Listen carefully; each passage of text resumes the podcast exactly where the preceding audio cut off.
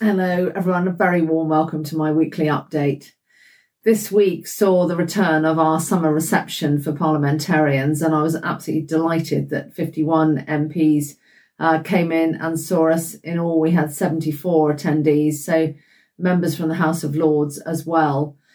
And it was the first opportunity, really, for the new chair of the EFRA Select Committee, Sir Robert Goodwill, to give his thoughts to everybody. I was delighted to have alongside me my deputy, Tom Bradshaw, David Exwood as vice president, the team from NFU Cymru of Abi Reader and Aled Jones, alongside our commodity board chairman and the young ambassadors who do such a fabulous job for us as well.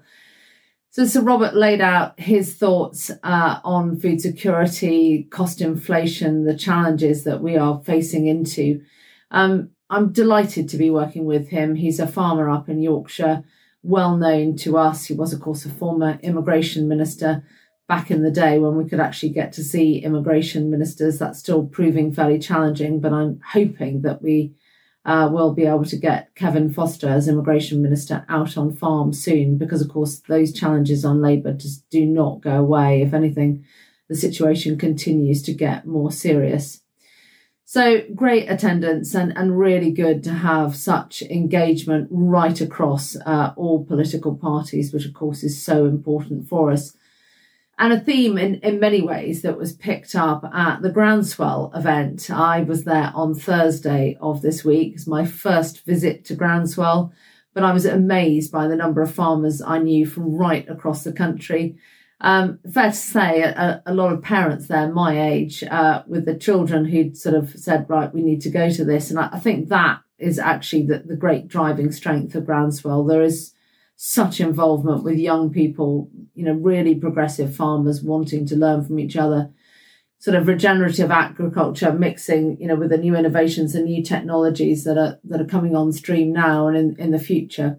So well done to the Cherry family who organise it. Fabulous event. And I was on a panel with uh, Secretary of State George Eustice, Natalie Bennett from the Green Party, and Tony Juniper as chair of Natural England.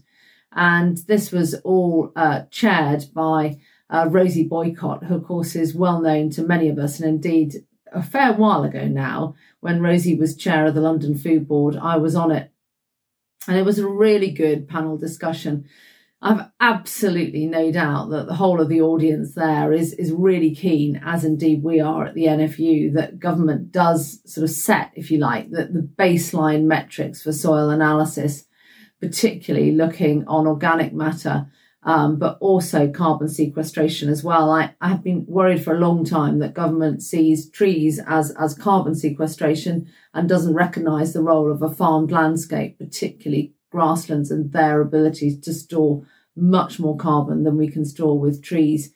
So that was a resounding message that was put across to the Secretary of State and we believe, coalescing effectively around a, a GB UK approach um, for not only defining uh, actually what the baseline metrics should look like, but really one tool to make sure that we have uniformity. I think there's a real danger, and I said to the Secretary of State, you know, if we're not careful, you know, the value of carbon is going to slip through farmers' fingers and it'll be heading off along with many other things to the realm of, of private equity and desktop analysis. It's it's got to have integrity, this market, and it's got to be based on actually what is in the soil. So that was a message widely supported, as you can imagine there. But it is full on show season, uh, all the shows in, in full swing. And I know um, myself and David and Tom uh, have been flat out and really enjoy attending them. It's, it's wonderful to get face to face with so many of our members again. So a whirlwind trip through as ever. Um, but I really look forward to speaking to you again uh, next week and updating you further. And in the meantime, please do take care. And I really look forward to speaking to you then. Many thanks.